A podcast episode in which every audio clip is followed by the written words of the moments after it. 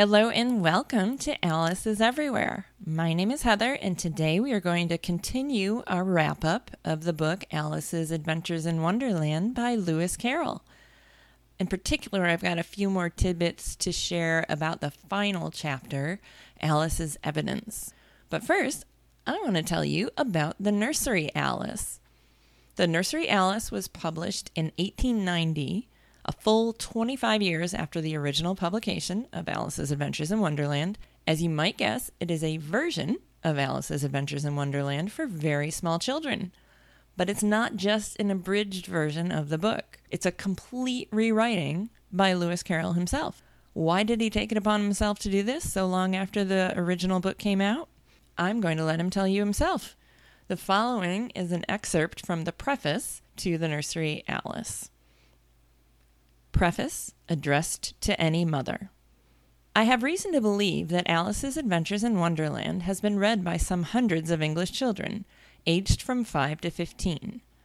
Also by children, aged from 15 to 25, yet again by children, aged from 25 to 35, and even by children, for there are such, children in whom no waning of health and strength, no weariness of the solemn mockery and the gaudy glitter, and the hopeless misery of life has availed to parch the pure fountain of joy that wells up in all childlike hearts. Children of a certain age, whose tale of years must be left untold and buried in respectful silence.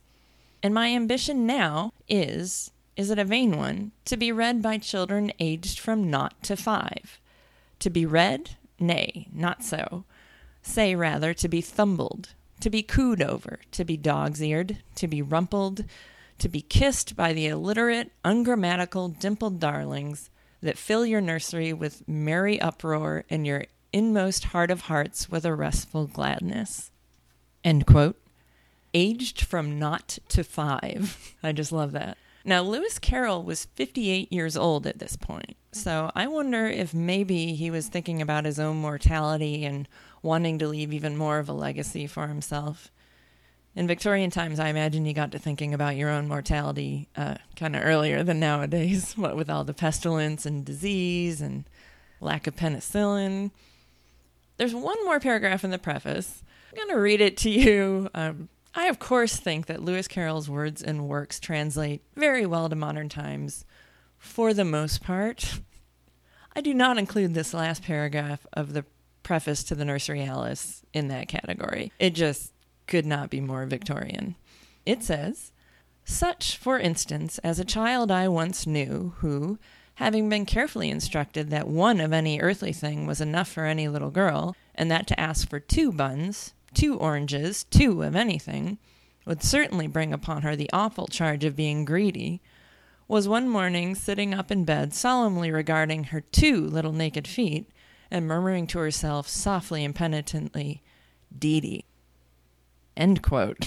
so that last word was Dee Dee, D E E D Y, which I guess is slang for indeed. I'm not sure. I'm also not sure why he throws a rhyme in there all of a sudden. It's not, you know, printed out like a poem. However, I am sure that dating the preface Eastertide 1890 is adorable. As I already mentioned, The Nursery Alice was a complete rewrite. If you go back all the way to chapter one of Alice's Adventures in Wonderland down the rabbit hole, at one point while Alice is falling, she tries to curtsy, and Lewis Carroll wrote, Fancy curtsying as you're falling through the air. Do you think you could manage it? That passage has always jumped out at me because I believe it's the only time in the entire story that Lewis Carroll addresses us, the reader, directly. Now, the nursery Alice constantly addresses the reader directly, or rather addresses the listener directly. He wrote it for children not to five, but children from not to five generally can't read yet. So it's written as though it's being read out loud to a small child. I'm going to read the first page to you just so you get a feel for what I'm talking about. Chapter 1 The White Rabbit. Once upon a time, there was a little girl called Alice, and she had a very curious dream. Would you like to hear what it was that she dreamed about? Well, this was the first thing that happened. A white rabbit came running by in a great hurry, and just as it passed Alice, it stopped and took its watch out of its pocket. Wasn't that a funny thing? Did you ever see a rabbit that had a watch and a pocket to put it in? Of course, when a rabbit has a watch, it must have a pocket to put in. It would never do to carry it about in its mouth, and it wants its hands sometimes to run about with. Hasn't it got pretty pink eyes? I think all white rabbits have pink eyes, and pink ears, and a nice brown coat, and you can just see its red pocket handkerchief peeping out of its coat pocket and what with its blue necktie and its yellow waistcoat, it really is very nicely dressed. Oh dear, oh dear, said the rabbit, I shall be too late. What would it be late for, I wonder? Well, you see, it had to go and visit the Duchess. You'll see a picture of the Duchess soon, sitting in her kitchen. And the Duchess was a very cross old lady, and the rabbit knew she'd be very angry indeed if he kept her waiting. So the poor thing was as frightened as frightened could be. Don't you see how he's trembling? Just shake the book a little from side to side, and you'll soon see him tremble, because he thought the Duchess would have his head cut off for a punishment. That was what the Queen of Hearts used to do when she was angry with people. You'll see a picture of her soon. At least she used to order their heads be cut off, and she always thought it was done, though they never really did it. And so, when the white rabbit ran away, Alice wanted to see what would happen to it, so she ran after it, and she ran and she ran till she tumbled right down the rabbit hole. And then she had a very long fall indeed. Down and down and down, till she began to wonder if she was going right through the world so as to come out on the other side. It was just like a very deep well, only there was no water in it. If anybody really had such a fall as that, it would kill them, most likely. But you know it doesn't hurt a bit to fall in a dream, because all the time you think you're falling, you really are lying somewhere safe and sound and fast asleep. However, this terrible fall came to an end at last, and down came Alice on a heap of sticks and dry leaves. But she wasn't a bit hurt, and up she jumped and ran after the rabbit again. And so that was the beginning of Alice's curious dream. And next time you see a white rabbit, try and fancy you're going to have a curious dream, just like dear little Alice. Okay, number one, spoiler alert. Once upon a time, there was a little girl called Alice, and she had a very curious dream. Hello, Lewis Carroll, totally giving away the surprise ending. Nice going, Elsie. Number two, you probably noticed that I said chapter one, The White Rabbit, which is a different title than the original book. Chapter one was Down the Rabbit Hole.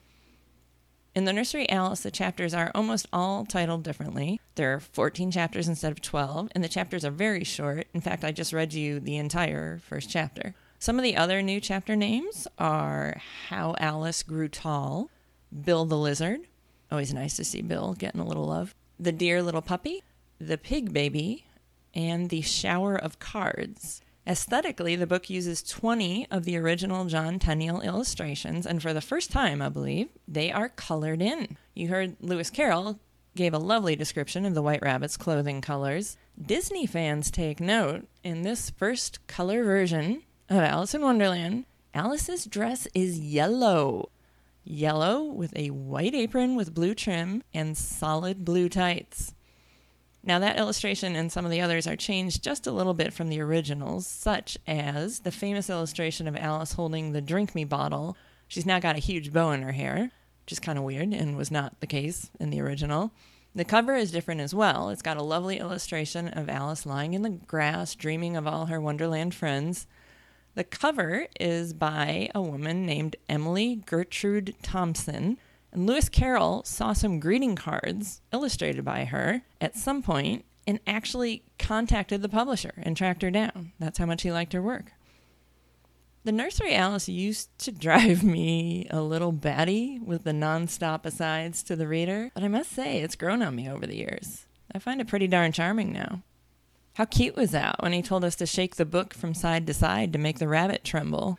And how can you not like an aside like this one from the caucus race chapter?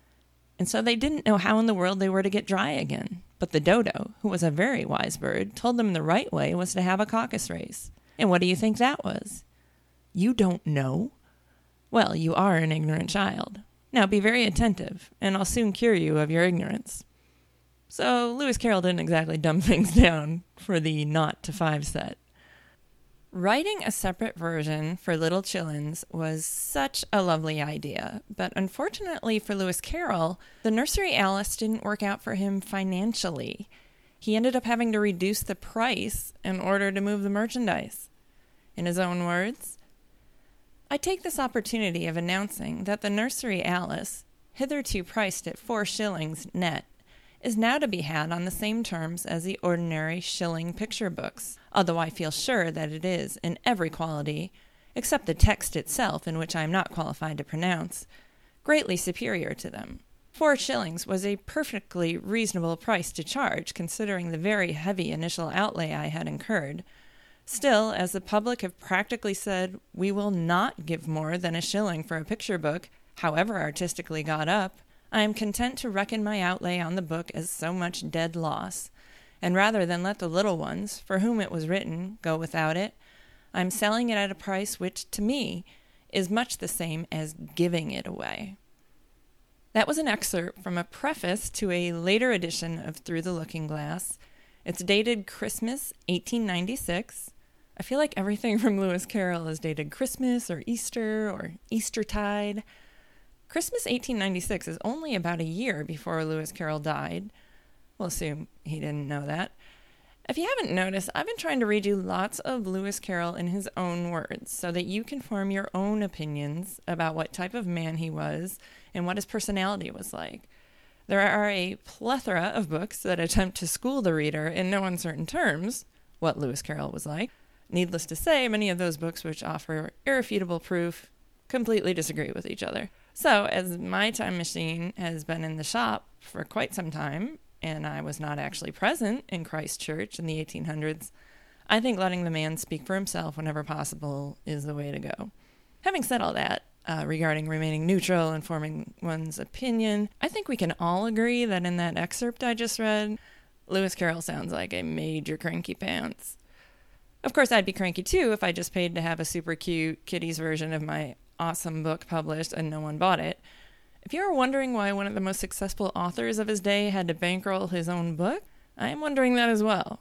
It makes some sense that he would have to pony up for the original Alice's Adventures in Wonderland since he wasn't established yet, but by the time the Nursery Alice rolled around, he had two major bestsellers. I obviously need to do more research on the publishing industry in those wacky Victorian times. Now, one of the reasons I wanted to bring up the Nursery Alice today is remember last week when I was talking about the illustration from the last chapter of Alice knocking over the jury box? I said I always enjoyed trying to pick out all the different creatures to see who appeared earlier in the book. I forgot in the Nursery Alice, Lewis Carroll pretty much does the same thing. And it sounds like I was right about a few of the creatures and totally off base with some of the others. Here's who he says is in the jury box.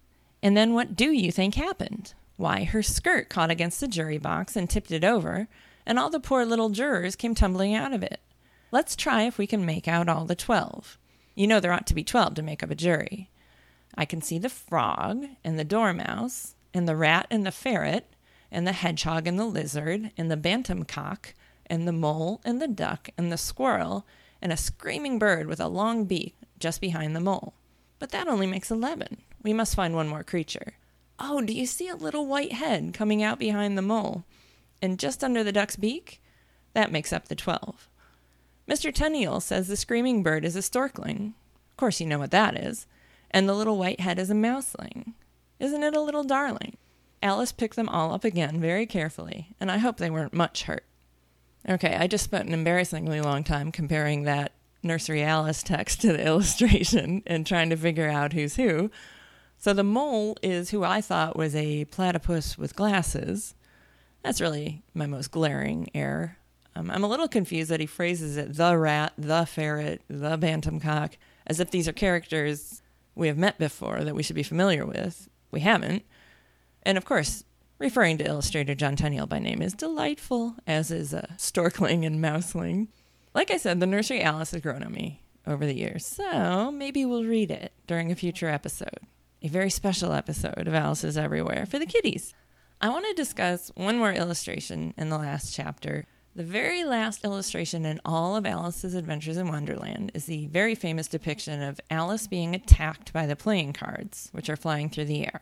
At the bottom of the picture, at Alice's feet, several critters in the courtroom are kind of scattering about.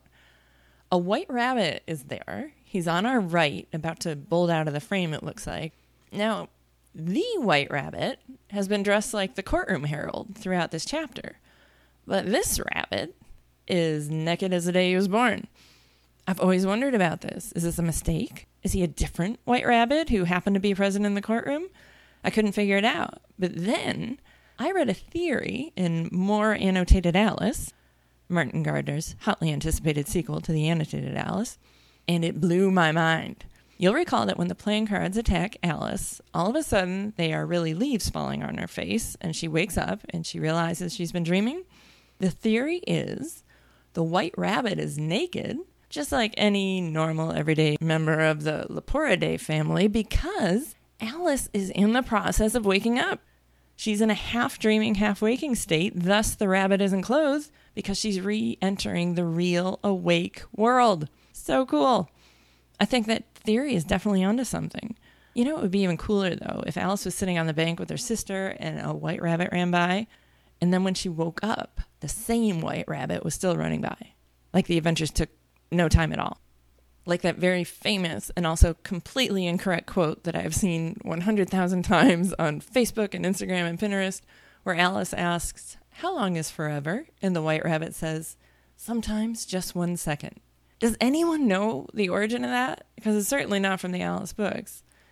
I've watched the 1951 Disney and 2010 Tim Burton Disney films within the last year, and I don't think it's from either of those either. Did one person alone in the room just make that up one day and place it on a pretty background and it proliferated all over the place? I have no idea. Now, I am going to, machine gun style, list some things that I meant to tell you as we were reading Alice's Adventures in Wonderland chapter by chapter, but just plumb forgot. For example, in chapter 3, A Caucus Race and a Long Tail, when we were discussing the mouse's tail, I forgot to mention that another word for an emblematic poem, remember that's the type of poem that is arranged in the shape of its subject, that can also be called a technopoeia. I have no idea if I'm pronouncing that correctly. It's from our friends the Greeks, technopoeia. Also, in the third chapter, after I gave you that really long, boring description of the voting system that Lewis Carroll came up with in real life, I meant to ask, did that dry you off? Like the mouse asked when he told his dry, boring story. Just a little missed opportunity for some humor there. Another little detail that I probably should have mentioned way back in chapter one, when Alice takes her first sip out of the drink me bottle. Throughout the book, whenever Alice grows or shrinks, it is signified by a little pattern of dots on the page, or asterisks, depending on which edition you're reading. Just kind of a clever, fun way to show that something magical is happening. Speaking of magical things happening, do you guys want to start Looking Glass? I think maybe we should start through the Looking Glass next week. Exciting! Honestly, I don't possess quite the wealth of knowledge on Looking Glass as I do on Alice's Adventures in Wonderland, but in Looking Glass, the chapters are longer, so I'm sure I have enough additional minutia to fill our 20 minutes or so. I'm going to leave you today with a burning question from the nursery Alice, which I'd like you all to think long and hard about. Which would you have liked the best, do you think? To be a little tiny Alice, no larger than a kitten, or a great tall Alice with your head always knocking against the ceiling. Thanks so much for listening, everybody. Talk soon.